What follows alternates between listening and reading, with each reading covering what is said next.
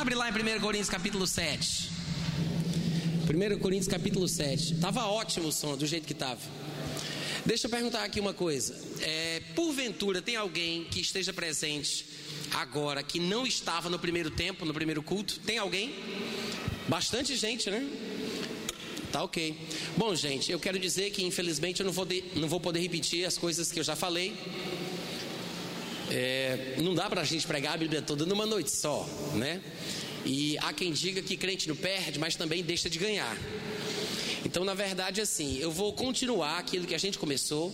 Se você tiver interesse de acompanhar o raciocínio completo, é interessante que você depois procure o meu site ou baixe o meu aplicativo. Lá tem algumas mensagens sobre esse assunto, outras abordagens, e eu provavelmente, dependendo do resultado do material dessa gravação, como ficar, né? Porque eu sou muito exigente, às vezes até perfeccionista. Eu vou colocar isso no meu aplicativo e no meu site. Então você vai poder ouvir quantas vezes você quiser. Baixa meu aplicativo lá, tem muito texto, áudio e vídeo de graça para você. 1 Coríntios 7, todo mundo abriu? Página 263, na minha Bíblia. Olha só, eu disse aqui no primeiro tempo, no primeiro culto, que 1 Coríntios 7 é sem dúvida nenhuma o capítulo mais. Olha para mim, olha para cá, presta atenção, não é para ler sozinho, tá, gente? Olha para cá. É sem dúvida o capítulo mais completo, mais abrangente a respeito destas questões de relacionamento, de atração sexual, namoro, casamento, divórcio, casamento misto de um crente com um incrédulo, novo casamento e assim por diante. Paulo entra aqui em questões super interessantes e eu acho até que 1 Coríntios 7 pode ser considerado como uma chave mestra que abre inúmeras outras portas. Sem a compreensão de que a Bíblia é uma revelação progressiva, e é exatamente aqui nesse ponto do Novo Testamento que algumas coisas vão ser descortinadas, e sem esse entendimento, as pessoas se pegam perdidas em conjecturas que não têm base na palavra. São versículos da Bíblia sendo usados fora do seu contexto, sem o entendimento correto. Um exemplo disso, como eu falei no primeiro tempo, no primeiro culto, é a citação de Gênesis capítulo 2, versículo 18, onde Deus disse: Não é bom que o homem esteja só. Quem aqui aprendeu o que significa? Deus estava falando sobre a espécie humana. Todos os animais tinham sido feitos por Deus, e pelo próprio contexto entendemos que eles estavam em pares, ou seja, macho e fêmea. O homem era único e só na sua espécie. Então Deus disse: Não é bom que o homem esteja só. Deus não estava dizendo: Não é bom que o homem seja solteiro.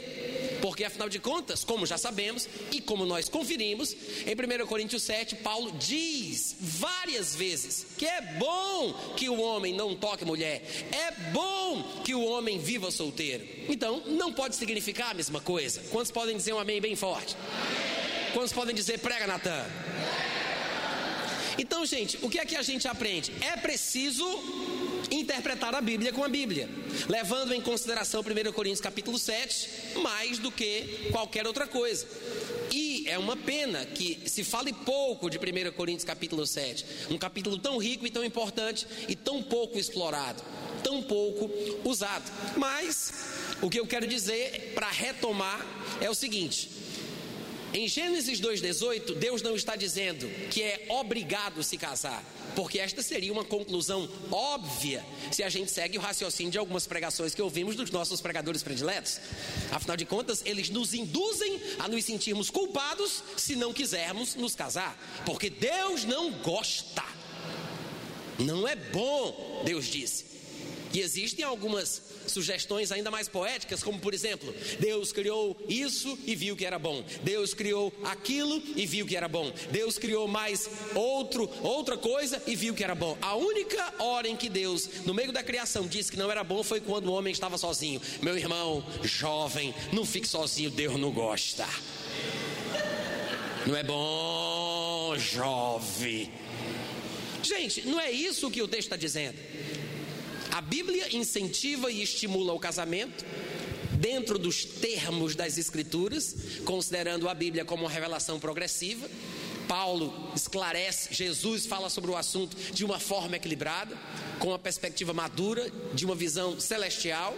O casamento é uma benção, mas eles não deixam de falar sobre as implicações que o casamento traz consigo, os problemas, as dificuldades, os impedimentos, os obstáculos, as obstruções e por aí vai. Quem quiser casar, case, mas esteja avisado. Amém, gente?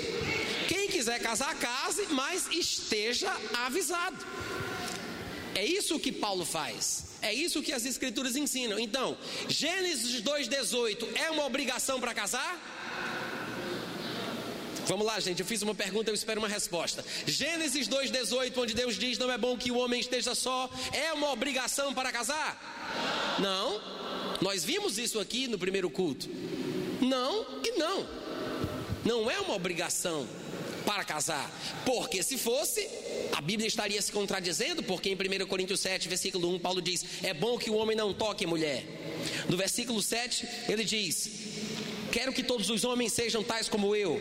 No versículo 8, ele diz: E aos solteiros e viúvos digo que lhes seria bom se permanecessem no estado em que também eu vivo. No versículo 26, ele diz: Considere por causa da angustiosa situação ser bom para o homem permanecer assim como está. No versículo 27, ele diz: Estás casado? Não procure separar-te. Estás livre de mulher? Não procure casamento. Mais para frente, no versículo 37, ele diz: Todavia, o que está firme em seu coração não tem necessidade mais domínio sobre o seu próprio arbítrio, e isto bem firmado no seu ânimo para conservar a sua noiva, a sua virgem. Algumas versões, como a minha, dizem conservar a sua filha, e eu vou explicar sobre isso depois. O que é uma tradução equivocada, na verdade não é nem tradução, é interpretação. Ele diz: para conservar a sua noiva, a sua virgem, ele diz: bem fará, estimulando o celibato. E depois no versículo 38 ele diz: E assim quem casa a sua noiva, a sua virgem, faz bem, mas quem não casa faz. No versículo 40 ele diz: A viúva, que ele mencionou no versículo anterior, 39, a viúva será mais feliz se permanecer viúva. Gente, todos esses versículos que lemos salteados trazem, ainda que com palavras diferentes, a mesma verdade. Paulo está dizendo: não quer ter problema no casamento? Não case. Ah, pastor, é porque eu acredito que se eu casar com a pessoa certa, a mulher de Deus para mim, minha alma gêmea, minha alma gêmea evangélica. Muita gente quer dizer isso. Os crentes, na superfície da vida, eles dizem que não creem em reencarnação, né? Que não creem nesse negócio de destino. Mas nos bastidores da fé, eles no fundo, no fundo acreditam que existe uma almazinha gêmea evangélica esperando eles. Alô? Eu estou pregando muito bem hoje à noite. Cadê os amigos aleluia, gente? O curioso é que as pessoas não conseguem harmonizar Gênesis 2,18 com 1 Coríntios 7. Tantas as declarações que nós vimos aqui. Eu me lembro bem de 1 Timóteo capítulo 4, quando Paulo disse que o Espírito Santo afirmava que expressamente nos últimos dias alguns apostatariam da fé por darem ouvidos a espíritos enganadores, a ensinos de demônios que, quem lembra o resto da frase? Proíbem o casamento. Quem lembra disso? Paulo diz que nos últimos dias Alguns se afastariam da verdade do Evangelho, apostatariam da fé. Por quê? Porque dariam ouvidos a espíritos enganadores, ensinos de demônios. Olha só, gente. E quando ele vai descrever quais são os ensinos diabólicos que afastariam o povo da verdade, ele diz: homens que têm cauterizado a própria consciência, que proíbem o casamento e também exigiam a abstinência de alimentos, coisas, casamento e alimentos, que Deus criou para serem recebidos com ações de graças por todos, quantos conhecem plenamente a verdade. Porque recebidos com ações de graça, nada é recusável, porque pela oração e pela palavra é santificado. Ele está falando de quê? Do casamento e dos alimentos. Vocês podem dizer amém? Ele está falando dos alimentos e do casamento, gente. Agora o que é interessante é que Paulo diz: não se pode proibir. Um leitor desavisado, que passa superficialmente em 1 Coríntios capítulo 7, que não entende bem o tom que Paulo tenta imprimir no seu texto, vai pensar que Paulo está proibindo o casamento. Pela forma incisiva, repetitiva e exaustiva de falar. É melhor ficar solteiro, é melhor ficar solteiro, fica solteiro, eu sou solteiro, é bom ficar solteiro. As pessoas vão pensar: meu Deus do céu, ele está proibindo eu de casar. Ele não faz isso. Todas as vezes, eu sei que a gente ainda não viu isso, mas a gente vai ver, se Deus permitir, e eu conseguir também. A gente vai ver que todas as vezes que ele diz que o casamento, que é bom ficar solteiro, ele também mostra que o casamento é uma opção. Todas as vezes. Porque Paulo era um mestre equilibrado. Irmãos, a vida cristã tem que ser vivida no equilíbrio, porque a palavra, a base da nossa fé, é um livro de equilíbrio. Jesus disse: Sejam mansos como pombas, prudentes como serpentes, meninos da malícia, adultos do entendimento. A Deus o que é de Deus, a César o que é de César. Declarações de Paulo, de Jesus e de outros mostram máximas que revelam equilíbrio. Amém, gente? Nem 8 nem 80. A Bíblia é assim. A nossa vida deve ser também. É por isso que não podemos basear a nossa pregação no testemunho que a gente tem, na história que a gente vive, naquela irmãzinha que apanhou, que sofreu, que depois teve uma reviravolta e ela pega a sua história e diz: Deus vai fazer isso com você, Deus vai trabalhar na sua vida, fica firme, persevera, aguenta. Gente, Paulo pergunta: Da onde sabes, ó mulher, se salvarás o teu marido? Não tem garantia. Alguém poderia dizer, mas Natan, não há uma promessa que se eu crer, toda a minha família será salva? Infelizmente, não existe essa promessa. Infelizmente. Isso é uma suposição de uma interpretação equivocada do texto de Atos 16, versículo 31. Eu não tenho mais esse livro escrito em papel, eu tenho um livro escrito só sobre isso. A pergunta, que é o título do livro, é: crê no Senhor Jesus e serás salvo tu e tua casa? Mas você pode encontrá-lo no aplicativo Kindle da Amazon. Entra no site amazon.com.br, se cadastra e compra o livro digital lá e você pode ler no seu tablet, no seu celular. Eu explico ali tintim por tintim, versículo por versículo de Atos e mostro que há muitas passagens que provam que não existe esse negócio de salvação por parentela. Sim, um crente parente de outro pode influenciar a vida do seu parente. Claro que pode. Há exemplos na Bíblia sobre isso. De como uma oração de um justo pode afetar a vida de um sobrinho, de um primo, de um irmão, de uma mãe, de um pai, de um marido, de um filho. Mas o principal fator que determina a influência da vida de um crente num parente não é a minha oração, a minha autoridade e a minha fé. Porque Deus não me deu a fé para mudar a livre escolha das pessoas com quem eu convivo. Eu não tenho autoridade sobre o livre arbítrio de ninguém. Se eu tivesse, eu faria com que todos os homens aceitassem Jesus e nós passaríamos para o milênio no final de semana que vem. Ninguém tem capacidade para fazer isso, nem Deus, que deseja que todos os homens sejam salvos e cheguem ao pleno conhecimento da verdade. Mas não é porque Deus quem está desejando que automaticamente todo mundo vai se salvar. Ah, mas ele não é Deus? Ele não pode fazer o que ele quer? A Bíblia diz que ele não pode nem mentir para começo de conversa. Deus não pode fazer o que ele não faria. Hum? Tão simples, mas ninguém disse amém. Eu estou achando que tem alguma coisa errada. Eu acho que é com vocês. Irmãos, Deus não, não pode fazer o que ele não faria.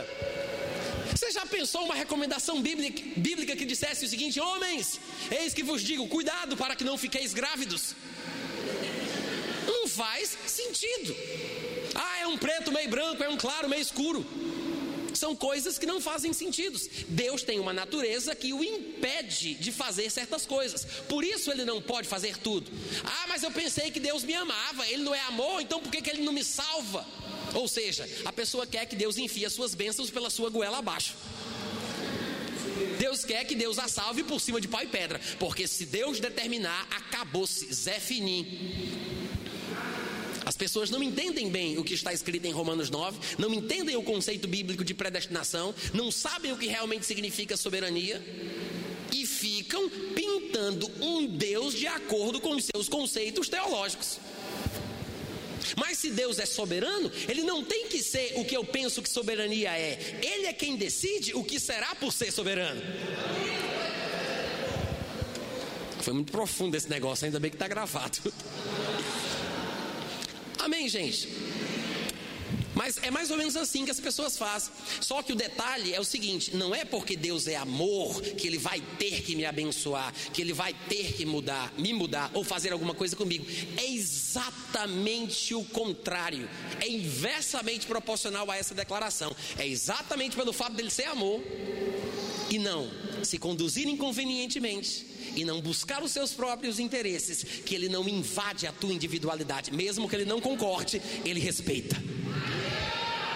O ser humano não, é o avesso disso. Mata porque ama, humilha porque ama, envergonha porque ama. Que diabo é isso? Ei, gente, que diabo de amor é esse? Deus não é assim. Amém, irmãos?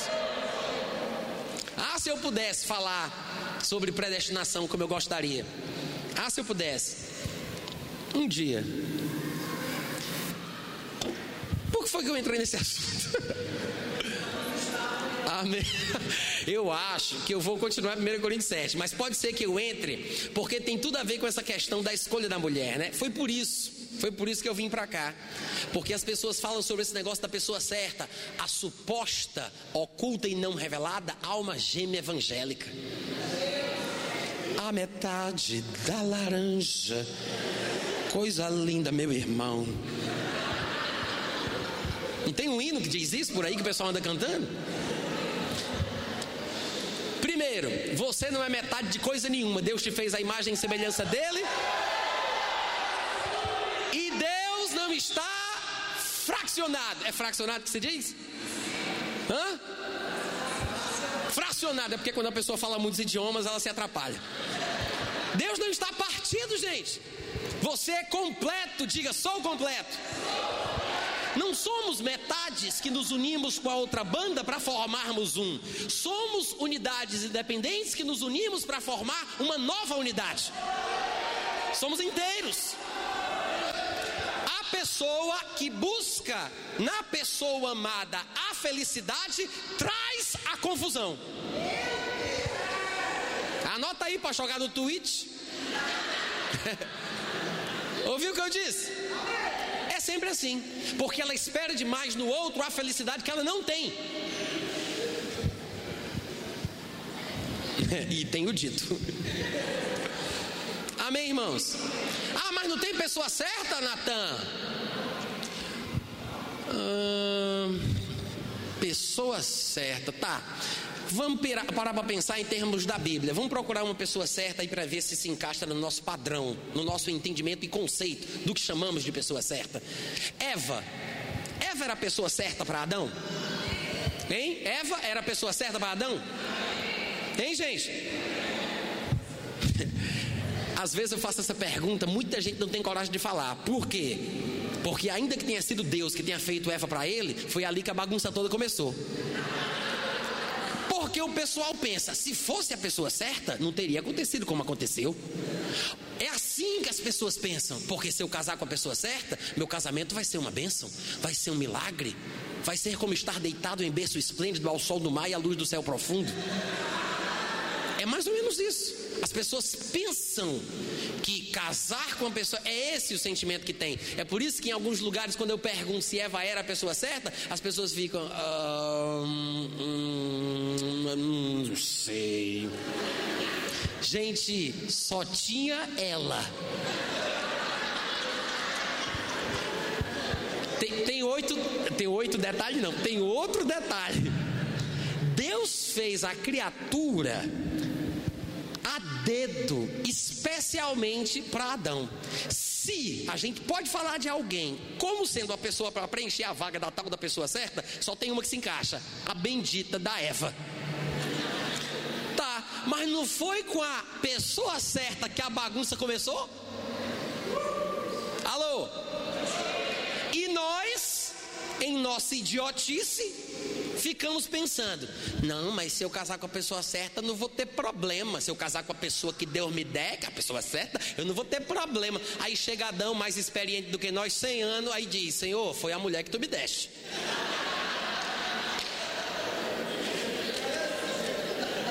Por que, que a gente não aprende com a Bíblia, hein, gente?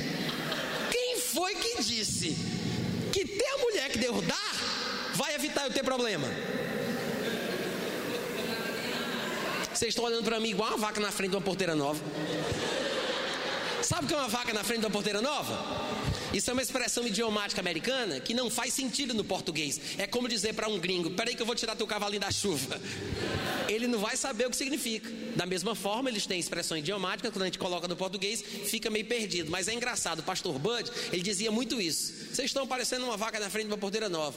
Em outras palavras, como pregação também tem que ser cultura, eu vou explicar para vocês. Imagina uma vaca que todo dia passa pelo mesmo caminho para ir para o pasto, para pasto, comer a mesma comida de sempre. Acostumada a comer aquela mesma velha comidinha de sempre. Devagar, né? Aí acontece que. Sabia que quando eu falo devagar eu me atrapalho? É sério, porque eu estou tentando ser o que eu não nasci para ser. Quando você tenta imitar outra pessoa, você se confunde. Você não vai conseguir explicar as suas ideias se você falar devagar, é se você falar como você fala. Ah, deixa pra lá, gente.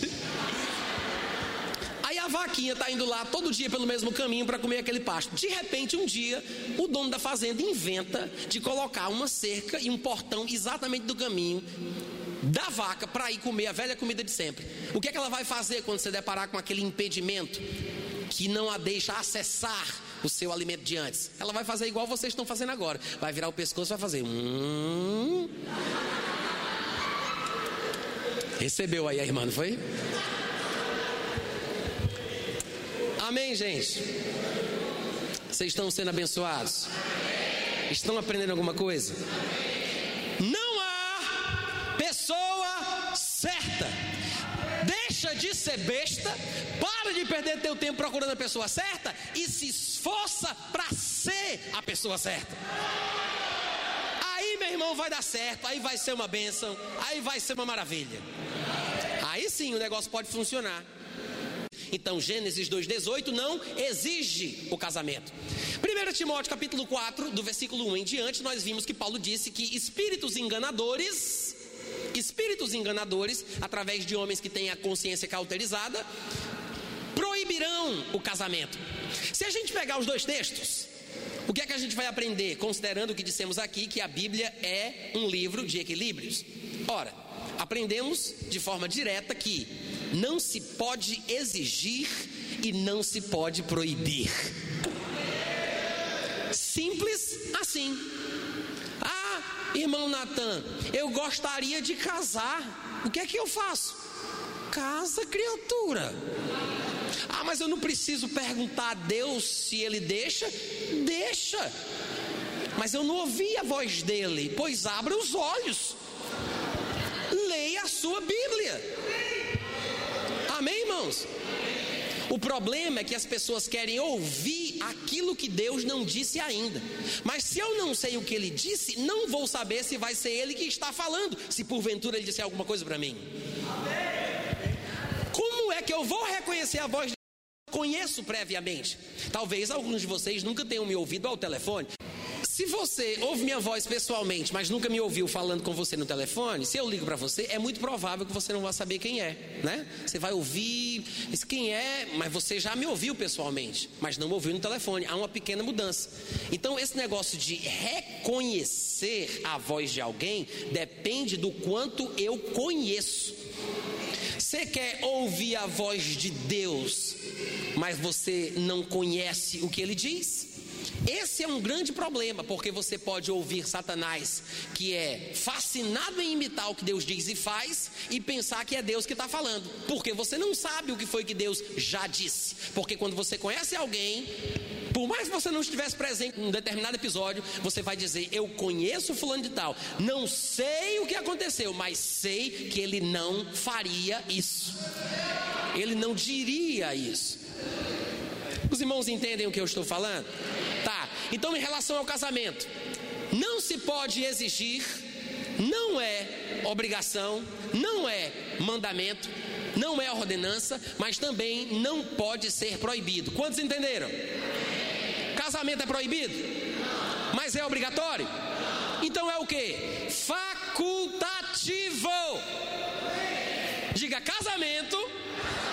facultativo?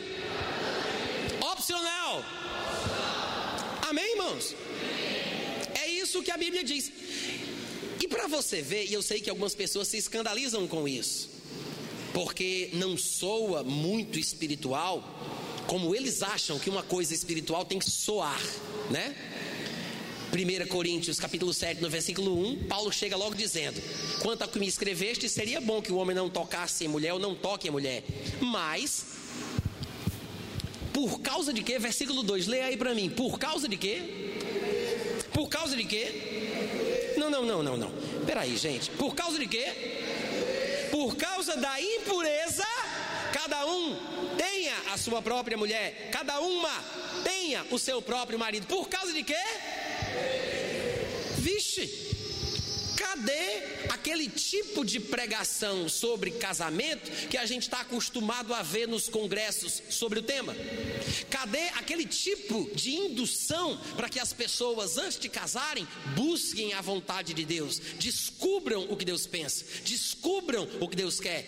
Quem Deus separou, preparou para mim? Qual são, quais são as opções que Ele me guardou? Como anda essa fila? Quem são a primeira, a segunda, a terceira e a quarta escolha de Deus para a minha vida. Porque se a primeira morrer, pelo menos tem a segunda. Deus é um Deus que pensa em tudo.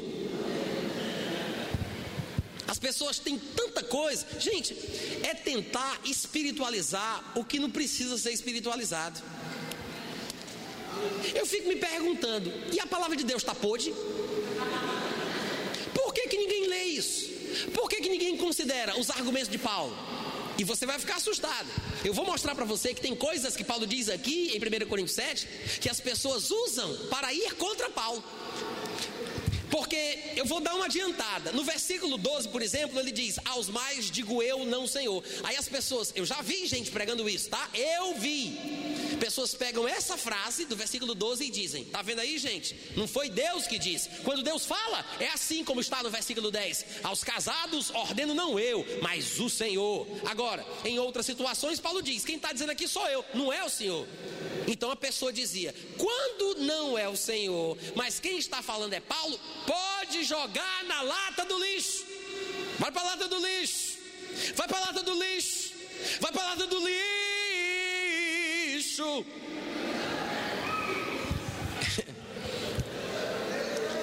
Gente,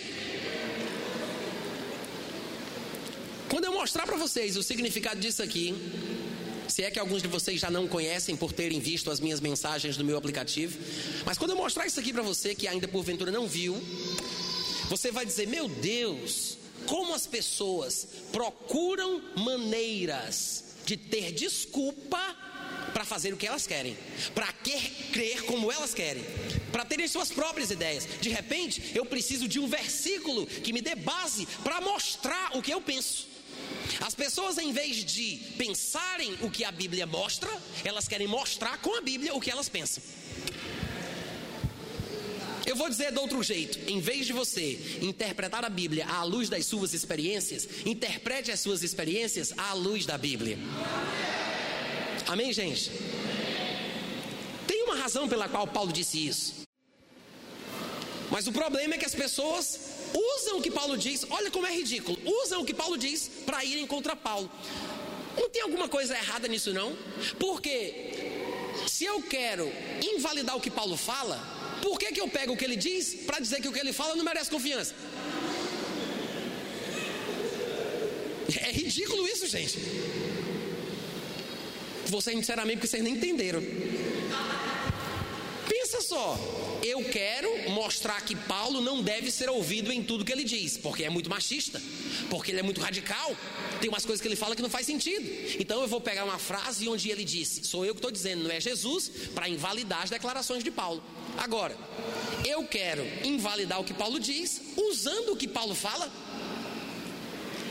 Como é que eu vou dizer que ele não merece crédito se eu me baseio naquilo que ele diz para falar que ele não deve ser ouvido? Ah, gente, vocês não estão entendendo nada. Quem pode me dar aqui um, um incentivo dizendo um amém bem forte? Mas, vamos continuar. Paulo é direto, gente. ele é um cara prático e ele é espiritual. Quantos aqui acreditam que Paulo era um homem espiritual? Pelo amor de Deus, alguém já chegou a acusar Paulo de andar segundo a carne. E ele disse: Olha, embora estejamos na carne, não militamos segundo a carne, porque as armas da nossa milícia não são carnais. Paulo era um homem de Deus, gente. Homem de Deus. Paulo foi usado para escrever a maioria dos livros do Novo Testamento. Você vê Pedro, um homem que andou com Jesus, que fazia parte do círculo íntimo, um homem que teve experiências que nenhum outro teve, ousado, um pouco temperamental também, mas faz parte da vida, é assim mesmo. A gente não pode simplesmente aceitar as coisas boas das pessoas, temos que aprender a amá-las completas, com virtudes e invirtudes. E Pedro, um cara fenomenal, ele era um exemplo, uma referência para toda a igreja. Era um homem querido, para o qual todos olhavam para seguir o estilo de vida e de fé. Mas Pedro, em sua segunda carta, no capítulo 3, a partir do versículo 15, ele diz: E tende por salvação a longanimidade de nosso Senhor Jesus Cristo, como também o nosso amado irmão Paulo vos escreveu, segundo a sabedoria que lhe fora dada, como é seu costume fazer em todas as suas epístolas. Todas as suas epístolas, em todas as suas epístolas. Peraí, peraí. Pedro disse: Eu sei o que Paulo diz em todas as suas epístolas. Será que eu entendi bem? Porque Paulo nunca escreveu para Pedro, ele escreveu para Timóteo, para Tito, para os Colossenses, para os Laodicenses, para os Coríntios, para os Efésios, mas ele nunca escreveu para Pedro. Mas Pedro disse: Eu sei o que ele escreveu em todas as cartas dele.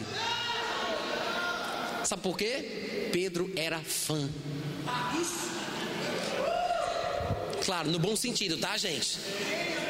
Por falta de uma palavra melhor, eu me rebaixo a ter que usar esta palavra tão ridícula ele admirava, ele respeitava. Ou poderíamos dizer, se Pedro era uma referência para a igreja, está declarado pela própria boca de Pedro que Paulo era uma referência para as referências.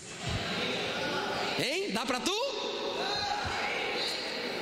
É por isso que a terminologia paulina sobre, por exemplo, é um exemplo só, espírito, alma e corpo, diferencia dos demais escritores.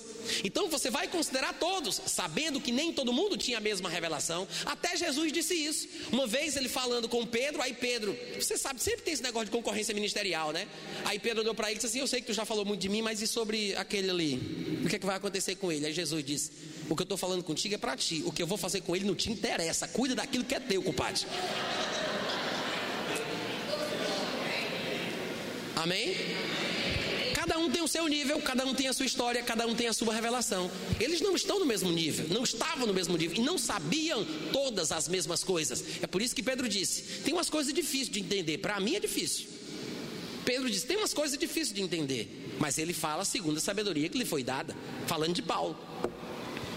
O que é que isso mostra para a gente? Que quando nós comparamos os textos dos outros com os textos de Paulo, nós teremos uma luz sobre o que Paulo está ensinando. Paulo é mais preciso. Irmãos, Paulo tinha uma abrangência muito grande. Não vem dizer para mim que a opinião, opinião, eu estou falando opinião. Eu sei que alguns podem dizer que opinião é coisa carnal. Porque as pessoas não gostam de ouvir a opinião, as pessoas querem saber qual é a direção, a sensação, a premonição, a intuição, a visão. Agora, opinião, não, eu não quero saber de opinião, vai pro inferno que te carregue. Opinião de homens, ei, tá, tá queimado e amarrado. Muita gente que se mete a espiritual faz isso, mas eu vou ser bem sincero com você. Eu prefiro a opinião de Paulo do que a mais profunda revelação que você pode me dar. E isso aqui é um desabafo. E muita gente não percebe. O próprio Paulo na classe dele, por exemplo, no versículo é, 40, falando da mulher viúva, sobre ela ser feliz e continuar viúva, ele diz: Todavia ela será mais feliz se permanecer viúva. Aí ele fala, segundo a minha opinião. Mas ele não deixa por menos, ele diz: E eu acho que eu tenho o Espírito Santo. Não está escrito isso? Ele diz: Pois é, e eu, eu penso que eu tenho o Espírito Santo segundo a minha opinião. E eu penso que eu tenho o Espírito Santo. Gente, isso aqui é um tapa de luva. Um tapa de luva. Isso sabe o que é que faz também? Quebra esses nossos paradigmas de santidade ou de espiritualidade. Quebra, porque a nossa ideia do que é espiritual às vezes não está em harmonia com a Bíblia. Paulo dizer, gente, que cada um tem que ter uma mulher por causa da imoralidade, para muita gente isso é ridículo. Pregações como esta são banidas dos púlpitos, porque não são dignas o bastante para o que as pessoas almejam ouvir na casa do Senhor. Hum? Mas está aqui, na sua Bíblia, que você diz que tanto ama. E não é o único lugar onde ele diz isso. Se a gente comparar, por exemplo, o versículo 2 com o versículo 8 e 9, você vê que é praticamente a mesma coisa. Ele diz: E aos solteiros e viúvos digo que lhes seria bom se permanecessem no estado em que também eu vivo. Caso, porém, não se dominem, que se casem, porque é melhor casar do que viver abrasado. Lá vai, Paulo. Que conselho é esse, macho? Se a pessoa não se dominar, tu não sabe o que é oração em língua, não? Porque tu não manda esse homem botar a cara no pó, jejuar, buscar Deus. Irmãos, você não precisa ensinar para Paulo aquilo que ele já vive. Porque quem busca de verdade entende que você não discipula o demônio, mas você não expulsa a natureza humana.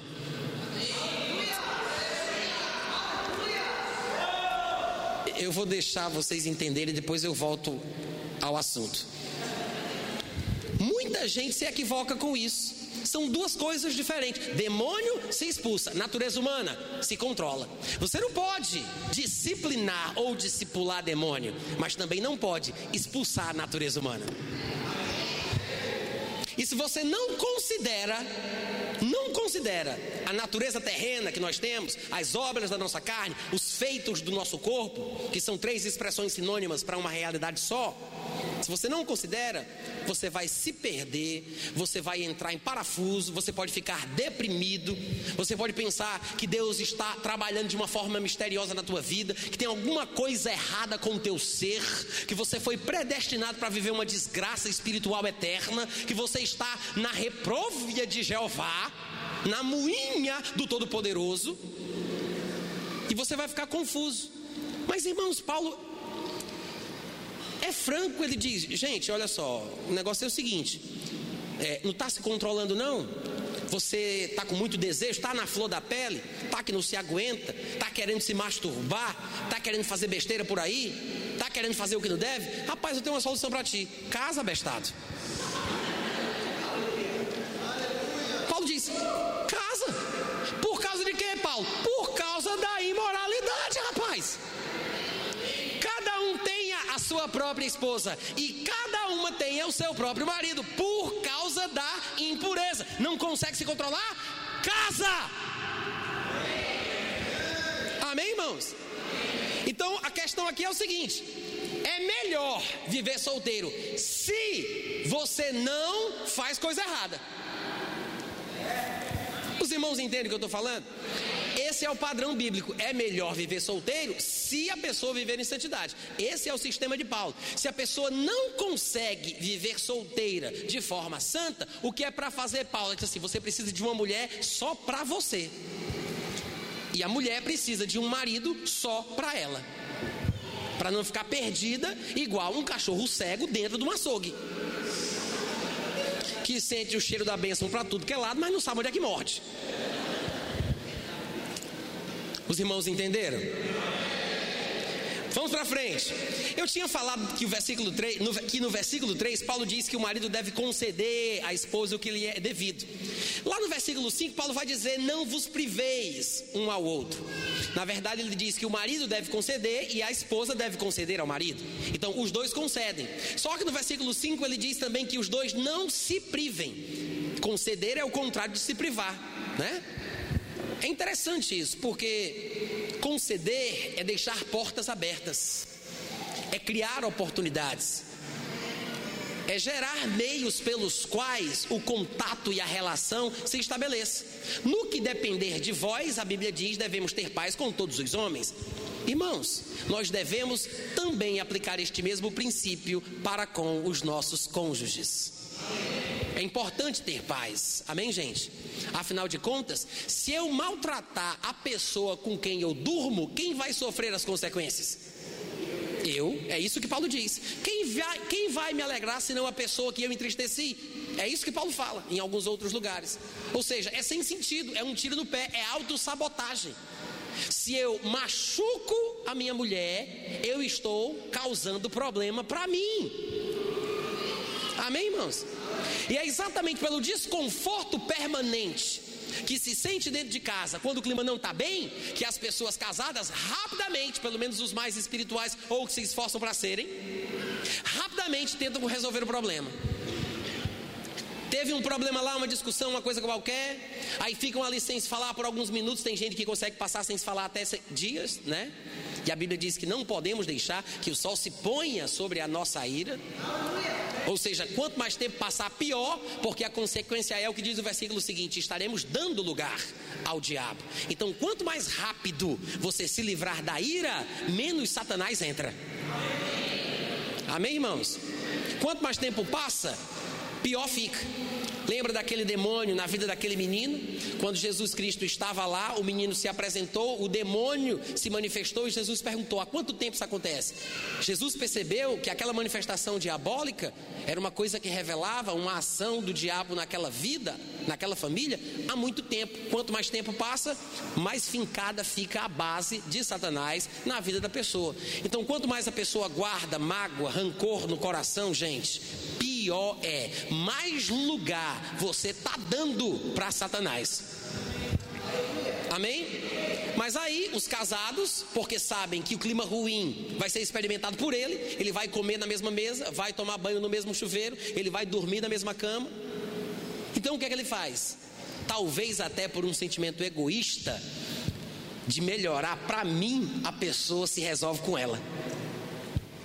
Vocês entenderam o que eu falei? No final das contas, se perdoam, se ajeitam e fica tudo certo. Às vezes não tem aquela coragem de abrir, verbalizar, abrir a boca e falar, pedir perdão, etc e tal, mas estão por ali na cama, aí um encosta o pezinho no outro, aí encosta por ali, aí vai devagarinho e daqui a pouco já estão se falando. Né? Quem é casado aqui pode dizer um amém? mas se resolve. Agora, sabe o que é uma pena? É que dentro da igreja, isso aqui é só, eu vou abrir um parêntese, depois eu fecho. É uma pena porque dentro da igreja as pessoas não aplicam o mesmo princípio. Quando tem um problema, porque não moram na mesma casa, não comem na mesma mesa, não dormem na mesma cama, elas dizem: Não, eu te perdoo, mas vai morrer para lá. E dali para frente, o amigo morreu, o colega morreu, a pessoa deixou de existir para ela. Irmãos, a falta de perdão se esconde através da sensação de se estar certo. Muitas vezes eu não perdoo porque acho que estou certo. Porque quem está certo não tem que perdoar. Quem está certo não fez nada de errado. Quem está certo não tem obrigação nenhuma para com o outro. Mas guardar mágoa é uma coisa ruim. Que isso serve tanto para os nossos relacionamentos com os irmãos da igreja, como serve para o relacionamento conjugal, né? Que é a prova de fogo ali do dia a dia, que é um negócio ali atribulado. É por isso que quando as pessoas me perguntam, Natan, que livro você me aconselha para que eu possa estudar para entrar no casamento? Eu estou noivo, vou casar no mês que vem, e o pessoal diz, já me aconselharam o ato conjugal, felizes para sempre, e eu sempre digo, leia a arte da guerra. É brincadeira, gente, mas leia mesmo assim. Porque tem muita dificuldade, tem muita situação desse tipo, e é preciso aprender a perdoar. Amém? O perdão é tão importante e é um negócio. Qualquer dia eu vou ministrar sobre isso. Eu nunca preguei sobre perdão como eu gostaria. Mas eu vou fechar e voltar para o texto dizendo apenas uma coisa.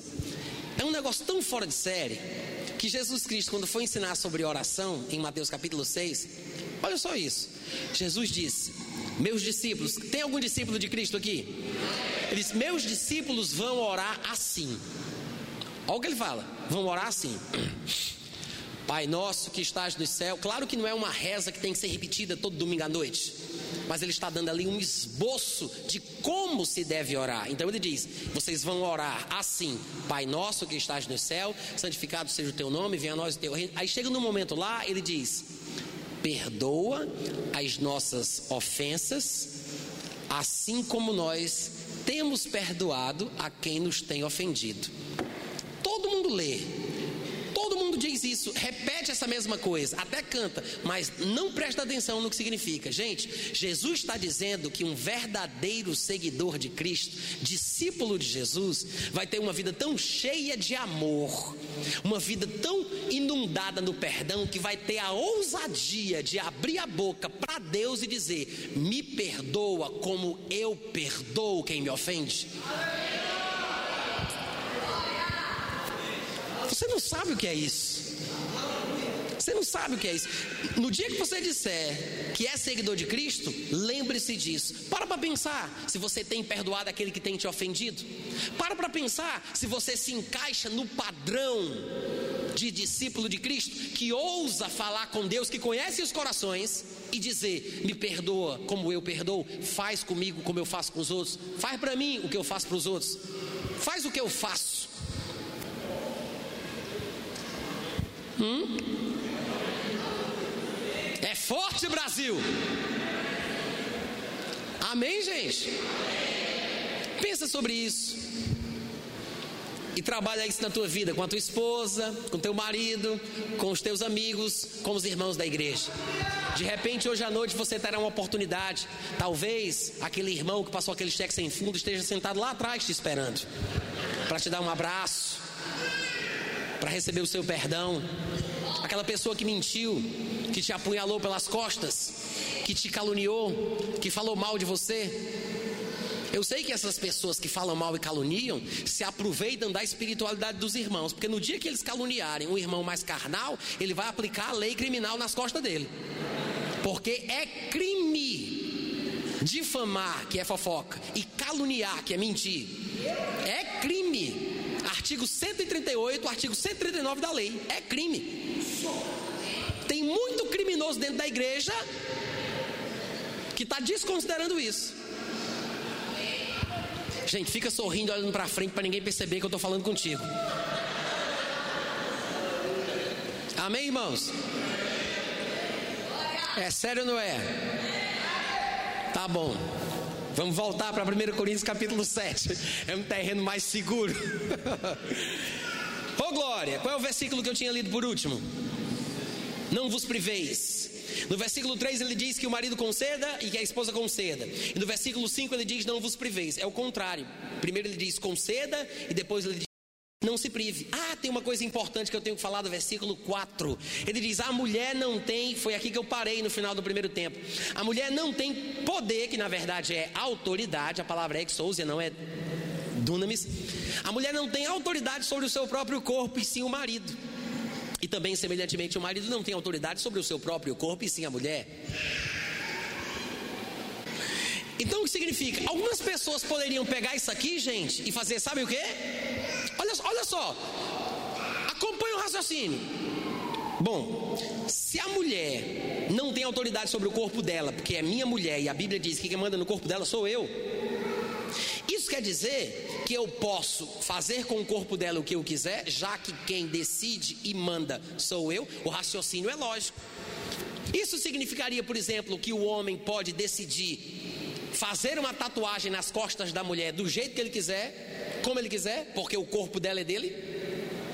Será que isso significaria que o homem poderia, só porque ele gosta, exigir que a mulher pintasse o seu cabelo de amarelo, só porque o corpo dela é dele? Não. Está óbvio que não é esse o significado. Da mesma forma, falando sobre o contexto da passagem, já que se refere à intimidade sexual, ele vem falando desde o começo que seria bom que o homem não tocasse em mulher. Ele fala sobre toques sensuais, toques de intimidade, ele fala sobre relação sexual. Porque quando o homem deixa o pai e mãe, o pai e a mãe e se une à sua mulher, irmãos, ele está falando sobre sexo. Amém, gente? Unir-se isso aí. Então ele vai falando: seria bom que não tocasse que o homem não tivesse relação com a mulher, mas por causa da predominante imoralidade, é bom que cada homem tenha a sua mulher e cada mulher tenha o seu marido. E que o marido conceda à sua esposa o que é devido. Depois ele diz que não deve privar a mulher de nada em relação a esse contato físico, as relações sexuais. E ele, inclusive, fala, como vimos, que o, o marido não tem poder ou autoridade sobre o próprio corpo e a mulher também não tem autoridade sobre o próprio corpo. No contexto, alguém poderia pensar que Paulo está dando carta branca para se fazer aquilo que quiser entre quatro paredes. Afinal de contas, não é a mulher que decide se eu posso ou não, porque no corpo dela quem manda sou eu e no meu corpo quem manda é ela. Então, se eu quiser fazer o diabo a quatro com a minha mulher, eu faço, porque quem manda aqui sou eu. Assim que algumas pessoas poderiam interpretar. Dá, não, não faz um sentido, gente.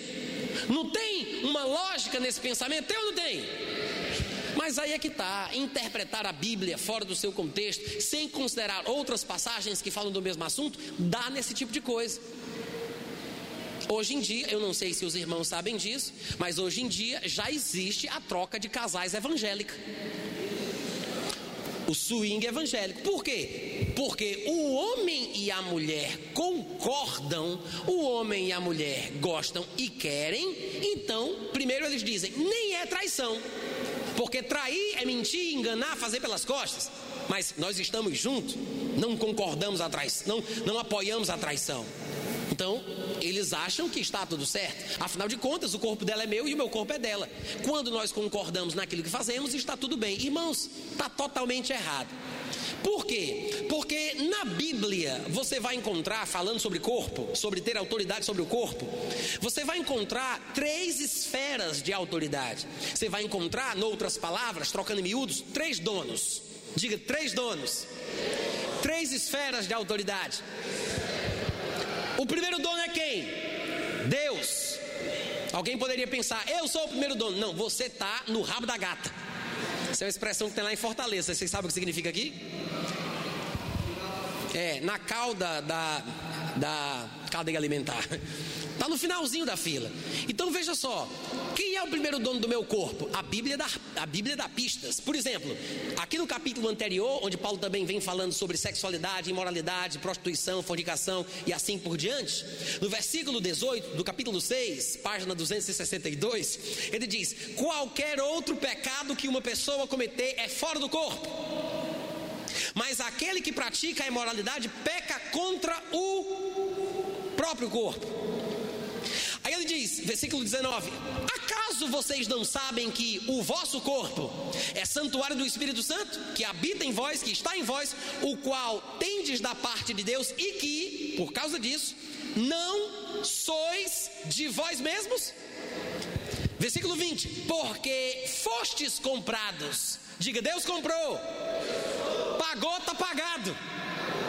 Ele diz: Porque fostes. Eu sei que não é um português muito bem dizido, mas fica bem explicado porque fostes comprados por preço. Agora, pois, glorificai a Deus no vosso. Na versão corrigida diz: glorificai, pois, a Deus no vosso corpo e no vosso espírito, os quais pertencem a Deus. E para confirmar esta verdade, basta que você volte um pouquinho só, lá para o versículo 13 e veja o que Paulo já dizia: os alimentos são para o corpo, Desculpa, os alimentos são para o estômago que está no corpo e o estômago para os alimentos. Mas Deus destruirá tanto estes, os alimentos, como aquele, o estômago. Porém, o corpo não é para. O corpo não é para impureza. A palavra aí é porneia, de onde vem porno chanchada, pornografia, filme pornô.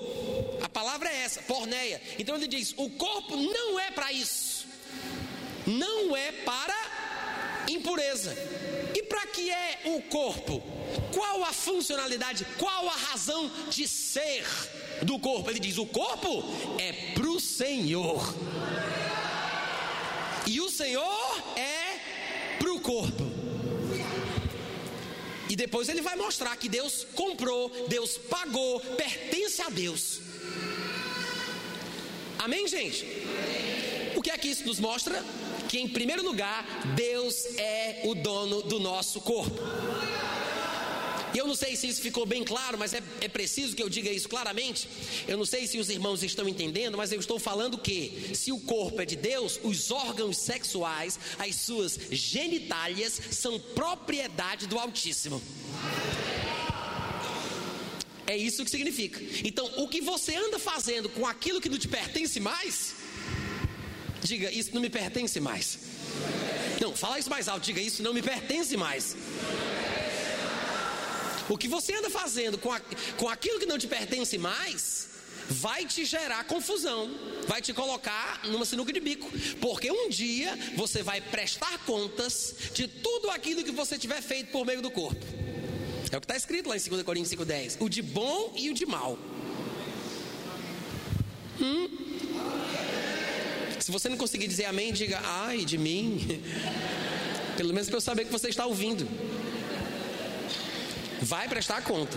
Então, o primeiro dono é Deus. Se Deus é o primeiro dono, e isso inclui os meus órgãos sexuais, porque ele vem dizendo, é interessante aqui o versículo 13, porque ele diz, do capítulo 6, né? Diz, os alimentos são para o estômago. Não, isso aí está certo. Uma coisa foi destinada para outra. O, o, alimento é para o estômago, o estômago é para o alimento, a fome e o desejo de comer que a gente tem é para ser saciado mesmo, mas os órgãos sexuais não são para imoralidade, não. Ou seja, as pessoas estavam sugerindo o seguinte: Paulo, quando eu tenho vontade de comer, eu não como? Quando eu estou com fome, eu não como? A boca não é para comer? O estômago não é para os alimentos? Os alimentos não são. Então por que, que eu tenho vontade? Por que, que eu tenho um órgão sexual? Por que, que existe a libido? Se quando eu tenho fome eu não como, se eu uso a boca para comer, o que, que eu vou fazer com as minhas genitálias? Aí Paulo diz: ó, o alimento é para o estômago, o estômago é para o alimento, mas o corpo não é para imoralidade. Ele acaba a conversa ali. O corpo não interessa, não é para isso. A boca é para comer, o estômago é para os alimentos, mas o corpo não é para isso acabou essa conversa. E o corpo é para quê? É para o Senhor. É por isso que ele compra, é por isso que ele paga, é por isso que pertence a ele. Primeiro dono? Quem é o primeiro dono? Deus, o Senhor. Quem é o segundo dono? Se você é solteiro, por enquanto é você, mas se pretende casar, lembre-se, a sua esposa vem em segundo lugar. Por quê? Porque está escrito: o marido não tem autoridade sobre o próprio corpo, porque quem tem é a mulher. Da mesma forma, a mulher não tem autoridade sobre o próprio corpo, porque quem tem é o marido. Agora, e se os dois concordarem em usarem o corpo um do outro de uma forma não bíblica? Vão ter que primeiro prestar conta com o primeiro dono. É por isso que os dois não podem, de comum acordo, irem contra o sócio majoritário. Não pode. Não tem como, gente. Os, os irmãos entendem o que eu estou falando? Não pode, não dá.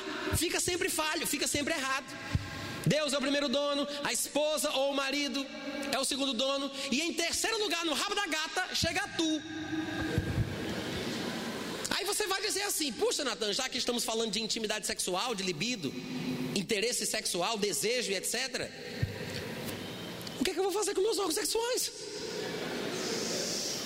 Deus já pegou a maior parte do bolo. Depois vem a mulher e leva o resto da fatia. Eu vou fazer o quê? Eu vou te ajudar, querido. Sabe o que, você vai fazer com seus órgãos sexuais? Lavar e fazer xixi. Não, diz para mim agora bem alto para ver se você aprendeu. Lavar e fazer xixi. Tá fraca, eu quero mais alto. Mais uma vez só para decorar. Muito bem. É isso. Responsabilidade. Algumas mentes criativas devem estar pensando: não, eu vou encontrar outra coisa. Não vai, amado. Não vai, querido. Desculpa, tá? E quando você for no banheiro e encontrar o seu irmão que estava aqui na palestra de hoje à noite, aí você olhe para ele e diga: Estamos aqui fazendo aquilo ao que fomos destinados a fazer.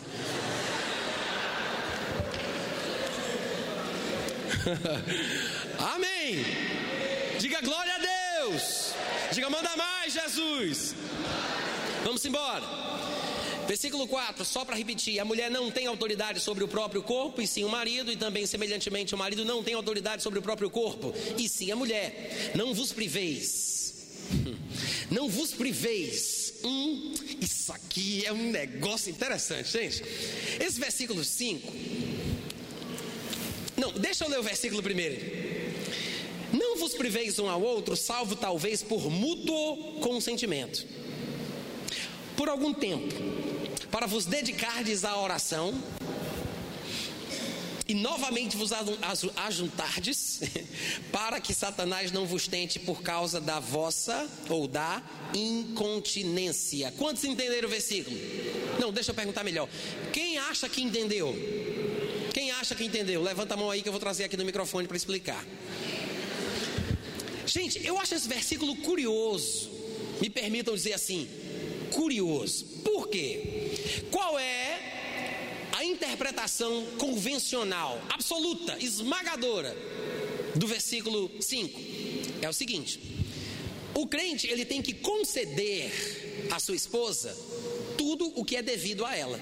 E eu não tenho o direito de me privar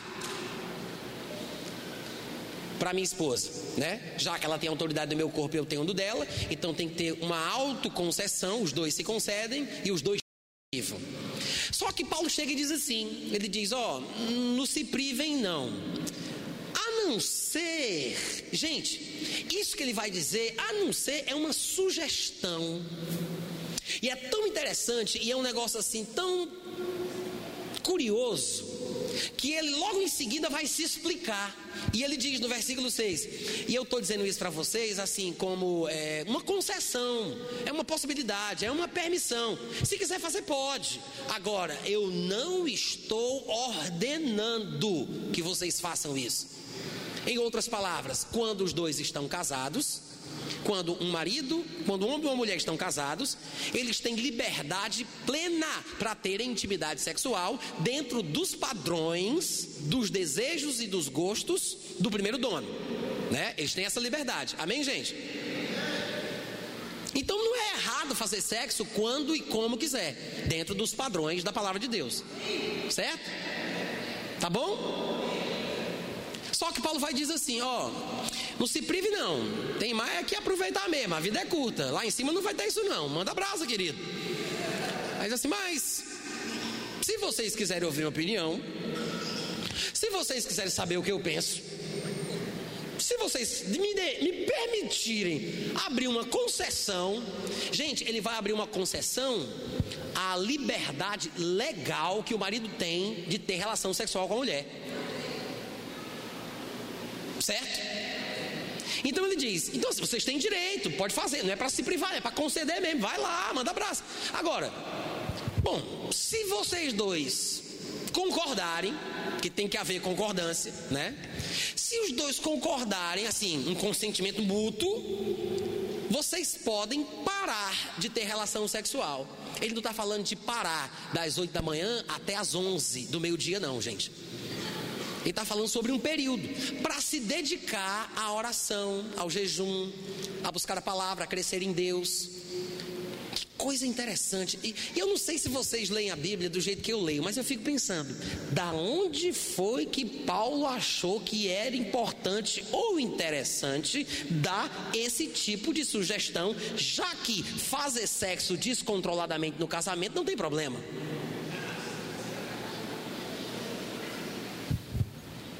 Quantos estão comigo ainda? Eu fico pensando, meu Deus, de onde é que Paulo tira essas coisas?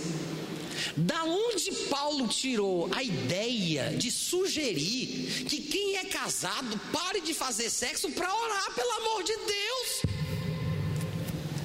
Gente, isso é interessante, porque quando você parte da perspectiva de Paulo, quando você tenta pensar no mundo e na vida como Paulo demonstra que pensa, quando você entende o ponto de vista de Paulo, a forma dele falar sobre as coisas, a consideração dele sobre a nossa utilização desse mundo, sobre a nossa vida nesta terra, as coisas começam a fazer sentido. É como aquelas brincadeiras da nossa infância, quando pegávamos cadernos com desenhos ocultos que não conseguíamos ver, mas só tínhamos os pequenos pontos que, quando ligados uns aos outros, revelavam a imagem. Da mesma forma, quando a gente começa a ligar um versículo com o outro, seguindo o raciocínio, tentando juntar tudo, a gente consegue, a gente consegue entender onde é que Paulo quer chegar, por que, que ele diz isso, da onde ele tirou estas inspirações malucas, aspas. Porque o cara passa a vida inteira sem fazer sexo, se consagrando para quando vai se casar. Tem muito jovem adolescente orando para Jesus não voltar logo porque ele não casou ainda. Diz que sexo é bom. Ele quer ter a experiência. Aí o cara casa, aí Paulo diz: Ó, oh, se quiser orar para não fazer sexo, de repente é uma boa.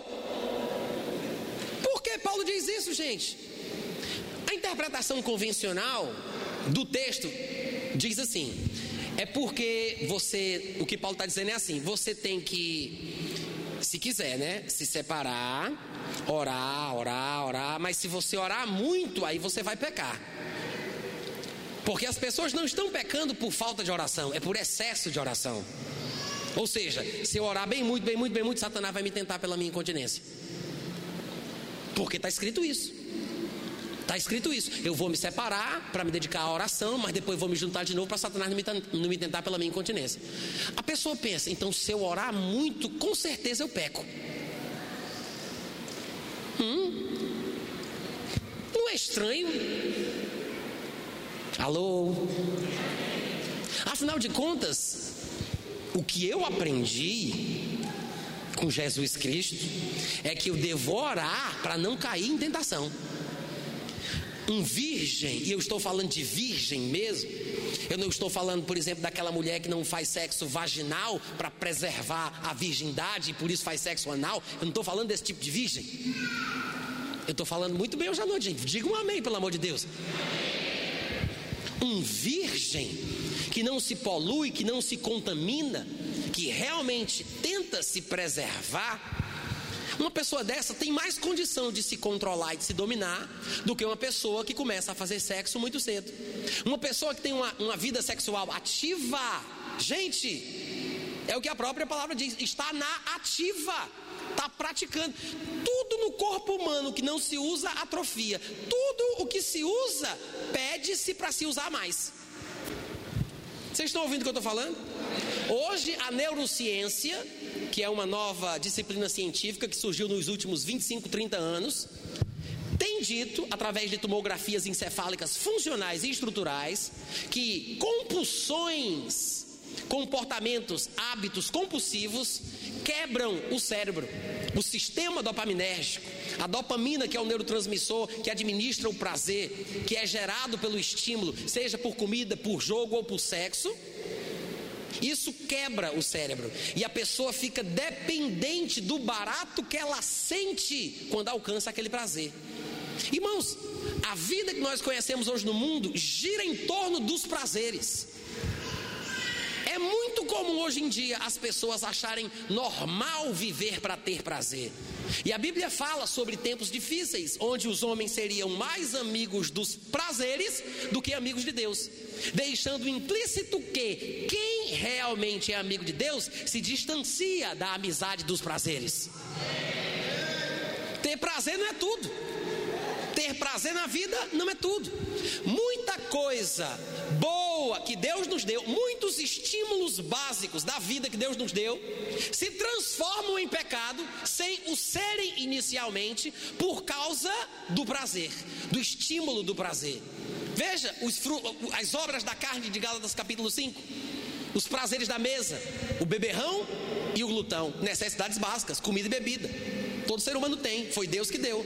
Mas levados ao extremo, na busca do prazer, vira bebedice, vira glutonaria. A fornicação, a impureza, a imoralidade. É uma coisa que Deus nos deu. O desejo, a necessidade e o instinto sexual. É um prazer divino. Mas quando eu vivo em função de ter o prazer, a coisa sai do controle. A necessidade que o homem tem por ser um ser social, de estar em comunidade, de amar e ser amado, de aceitar e ser aceito, se transforma em quê? Em porfia, inimizade, facções, partidarismos, disputas, ciúmes. O prazer do relacionamento social se transforma numa coisa monstruosa, uma coisa que Deus nos deu, levada ao extremo, se transforma num bicho, num monstro. Vocês estão me ouvindo, gente?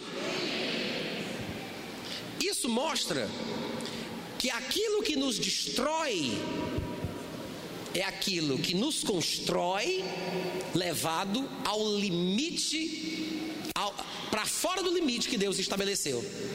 Aquilo que nos destrói é aquilo que nos constrói, levado para fora do limite que Deus estabeleceu. Amém, irmãos? As obras da carne, que são todas pecados, todas, todas elas são necessidades autênticas, salutares da vida humana, divinamente concedidas. Alô? Então, o que me parece, gente, o que me parece é que Paulo não está falando que quem ora muito peca mais. Ou que quem ora muito vai pecar. Por quê? Por causa da incontinência. Para para pensar, o que é incontinência? Incontinência é falta, falta de abstenção de prazer. Abstenção, abster-se, é privar-se, refrear-se, conter-se. Incontinência urinária é uma pessoa que faz xixi sem controle. É uma pessoa que não consegue controlar, não está no domínio da situação. Então, quando ele fala que a pessoa pode ser tentada por Satanás por causa da sua incontinência, ele está falando de uma pessoa descontrolada e não uma pessoa que tem controle. Alô?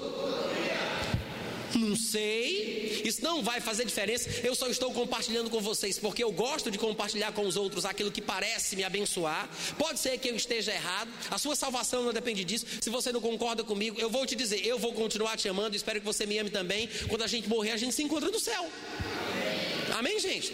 Agora, eu acho curioso isso. Eu acho interessante Paulo dizer: um pouco para que Satanás não vos tente pela vossa incontinência pela vossa falta de abstenção de prazeres. A estruturação das palavras do português parece sugerir que Satanás vai me tentar se eu orar muito, se eu ficar muito tempo afastado da minha esposa orando. Mas eu acho que deveria, talvez, quem sabe, ser construída em português de uma forma diferente. Talvez o que Paulo estava querendo dizer, na verdade, era o seguinte: que relação sexual é permitido, faz parte. Eu devo conceder à mulher, ela deve me conceder, eu não posso privá-la e ela não vai me privar. Não tenho autoridade sobre o meu corpo, quem tem é ela, ela não tem sobre o dela, quem tem sou eu. Mas, aí lá vem Paulo com as dele. Aí ele diz: se vocês quiserem, eu não estou obrigando. Ele diz: não é uma ordenança, não é um mandamento. Vocês, se quiser, pode. É uma sugestão que Paulo dá. Ele diz: se vocês quiserem concordarem um com o outro, passe um tempo orando, para que Satanás não vos tente pela vossa incontinência, e depois ajuntai-vos outra vez. Eu acho que faz sentido Paulo dizer que quando a pessoa vive em função do prazer, ainda que seja dentro de uma situação lícita, a pessoa pode, vivendo em função dos prazeres, se fragilizar para querer repetir aquele prazer numa situação ilícita. Tudo é lícito, irmãos, mas não me deixarei dominar por nenhuma delas. É lícito? É lícito. Mas você vai ficar dominado agora só por causa disso? Quantos estão me entendendo? É só uma sugestão, não estou sendo dogmático com a declaração que eu estou dizendo, estou compartilhando com vocês uma coisa que eu penso há mais de 15 anos, tá? Então, se servir, se você acha que pode ser útil, amém. Vamos para frente. Versículo 6. E isto vos digo como concessão e não por mandamento. Quero, deixa eu ver aqui quanto tempo já passou. Quero, versículo 7. Que todos os homens sejam tais como sejam, ta, é, sejam tais como também eu sou. No entanto, cada um tem de Deus o seu próprio dom. Olha só, pensa no contexto. Pensa no contexto. Paulo está dizendo assim: Seria bom que o homem não tocasse em mulher, mas por causa da impureza, cada um tem a sua esposa, cada uma tem o seu marido, o marido dê à mulher o que é devido. Não se privem, mas se vocês quiserem orar para se dedicar, é bom para que Satanás não vos tente pela vossa falta de abstenção de prazeres, incontinência. Aí ele fala: porque eu quero que todos os homens sejam como eu. Quantos estão entendendo? Que Paulo está querendo dizer o seguinte: porque na verdade eu só estou sugerindo isso porque eu queria que todo mundo fosse como eu, vivesse assim, desimpedidamente, sem obstáculos, não pensando nas coisas deste mundo, não se preocupando a vida toda em como agradar a esposa, porque é isso que ele vai dizer depois: que a pessoa solteira cuide das coisas do Senhor, em como agradar o Senhor, mas quem se casou cuide das coisas do mundo, se preocupa em como agradar o marido. Aí ele diz: Eu queria que todo mundo fosse como eu. Então parece que ele está justificando a concessão que ele deu para o pessoal parar de ter relação sexual, ainda que seja lícito. Me parece que é isso que ele, o que ele sugere aqui. Quero, gostaria que todos os homens sejam tais como também eu sou. No entanto, cada um tem de Deus o seu próprio dom. Um, na verdade, de um modo, outro de outro. Como nós vimos, é uma declaração parecida com aquilo que Jesus disse em Mateus 19: que há eunucos que nascem assim, há eunucos a quem os homens fizeram tais, e há aqueles que a si mesmos se fizeram eunucos por causa do reino de Deus. Quem é apto para admitir isso para a sua vida, que admita. Amém, gente? No versículo 8, ele diz: E aos solteiros e viúvos, porque ele estava falando de pessoas casadas, ele diz: pelo menos aqui no contexto imediato, né? Ele diz: E aos solteiros e viúvos, digo que lhe seria bom. Eu acho tão interessante, irmãos, o, o palavreado de Paulo, sabe?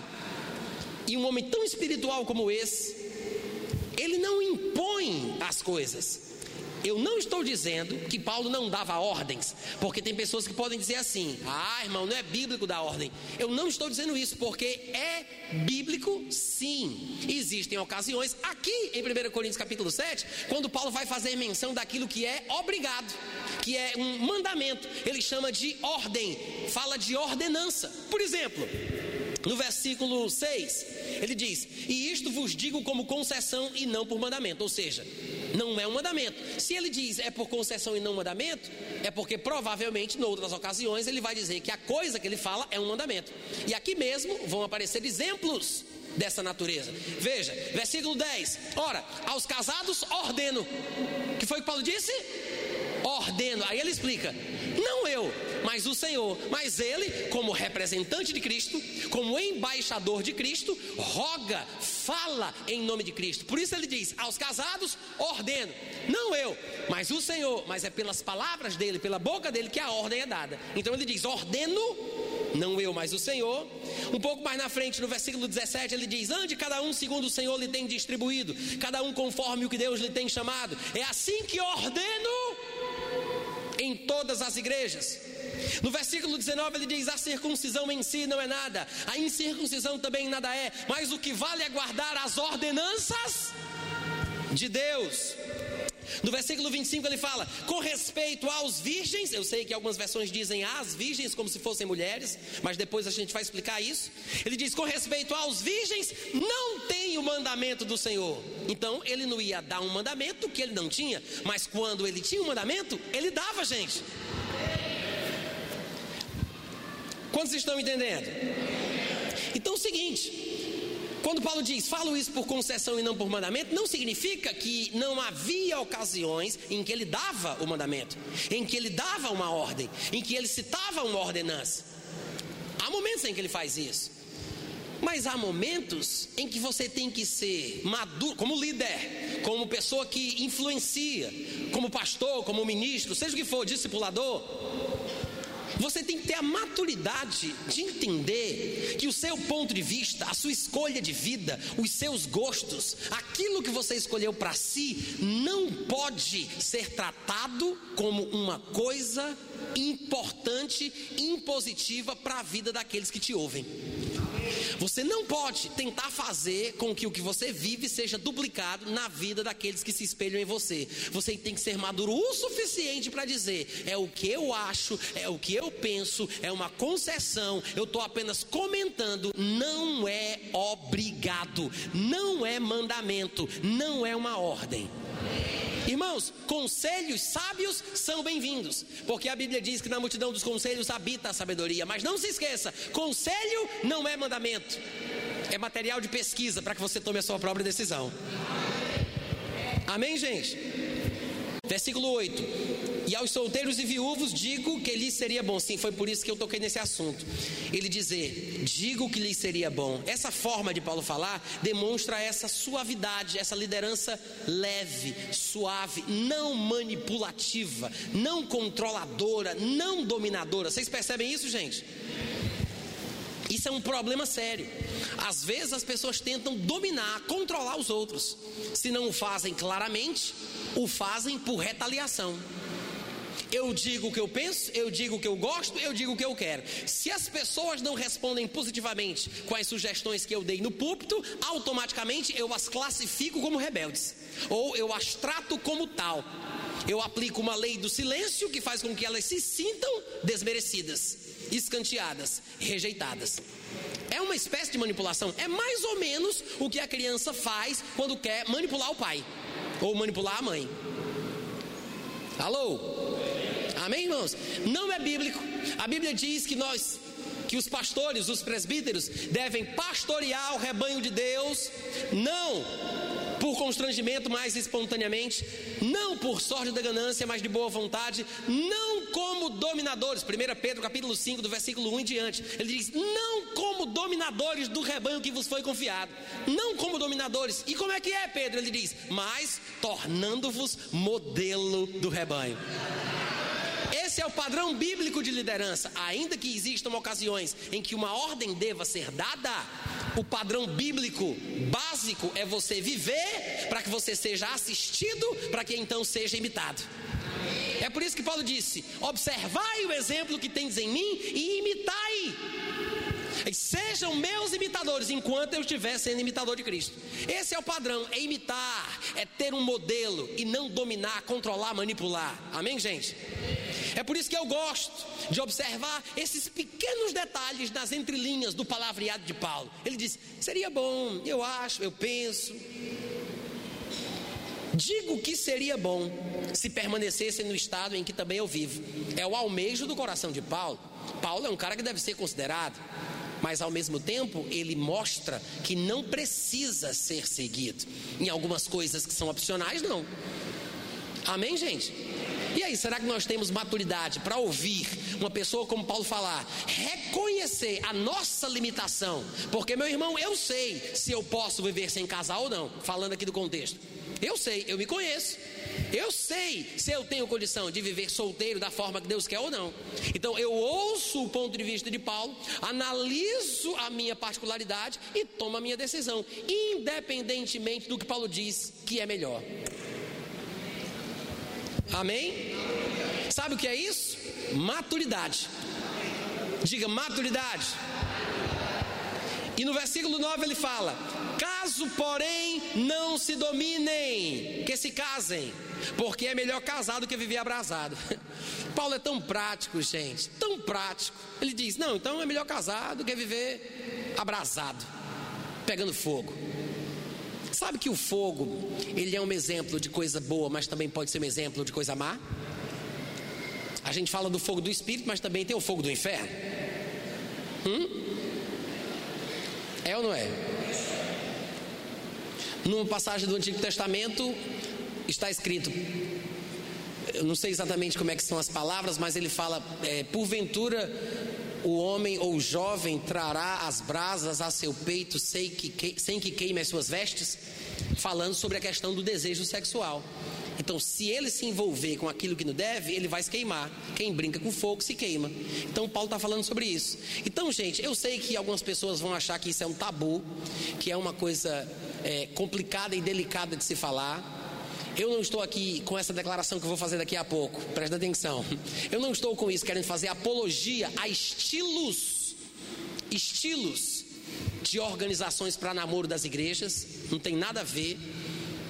Mas eu acho interessante a gente parar para pensar se o tipo de relacionamento que a gente tem como solteiro está sendo saudável para a nossa vida hoje, antes de entrar no casamento. Por exemplo, alguém poderia me perguntar: Natan, eu posso beijar de língua? Eu posso beijar de língua? Não sou casado, eu posso beijar de língua? Às vezes eu gosto de brincar dizendo o seguinte: que o beijo de língua é um tipo de penetração. Alô? Mas tem uma explicação mais elucidativa: que o beijo de língua é como o ferro de passar roupa. Você liga em cima, acende embaixo. Ah, eu posso ou não posso? Gente, vou dizer para você se você pode ou não pode. Você faz o que você quiser, mas depois assuma as consequências do que você quis. Né? Assuma as consequências do que você quis. Algumas pessoas poderiam dizer: "Ah, mas, por exemplo, eu sou obrigado a escovar os dentes?" Inclusive, você não precisa escovar os seus dentes. Os cientistas disseram recentemente que hoje em dia você não precisa mais fazer isso. Você só precisa escovar os dentes que você quiser preservar. Só. Eu sou obrigado, eu sou obrigado? Não é obrigado. Você só escova os dentes que você quiser preservar. Eu acho que da mesma forma, tem coisas que podem não ser obrigadas. Mas é interessante a gente parar para pensar se vale a pena. Amém, gente? É só uma meditação, tá? Vamos lá, é só uma colocação. Se alguém se incomodar, eu faço uma tiração também. Versículo 9: Caso, porém, não se dominem. Caso, porém, não se dominem. Se não se dominam, que se casem. Já pensou, gente, hein? Se um pastor pregasse dizendo: Gente, olha só. Quem não tiver tendo controle, tá? Tiver aí tendo relação sexual, ou quem tiver fazendo coisa que não deve, namorado que tiver botando a mão na namorado onde não deve, todos vocês, eu quero que vocês façam uma fila, venham para o gabinete, vocês vão preencher um formulário e vão casar no meio que vem. Eu sei que é uma coisa inusitada na nossa cabeça, né? Mas Paulo ele diz o seguinte: se você não vai casar, você não pode usar. Não é verdade? Não se domina, se vai viver abrasado, então se casa. Eu não posso me abrasar sem me casar. Paulo está proibindo alguns tipos de namoros que nós temos hoje dentro da igreja. É ou não é? Esfrega, esfrega, pega, no pega, beija, no beija, faz, no faz. Gente, para para pensar. Não faz sentido.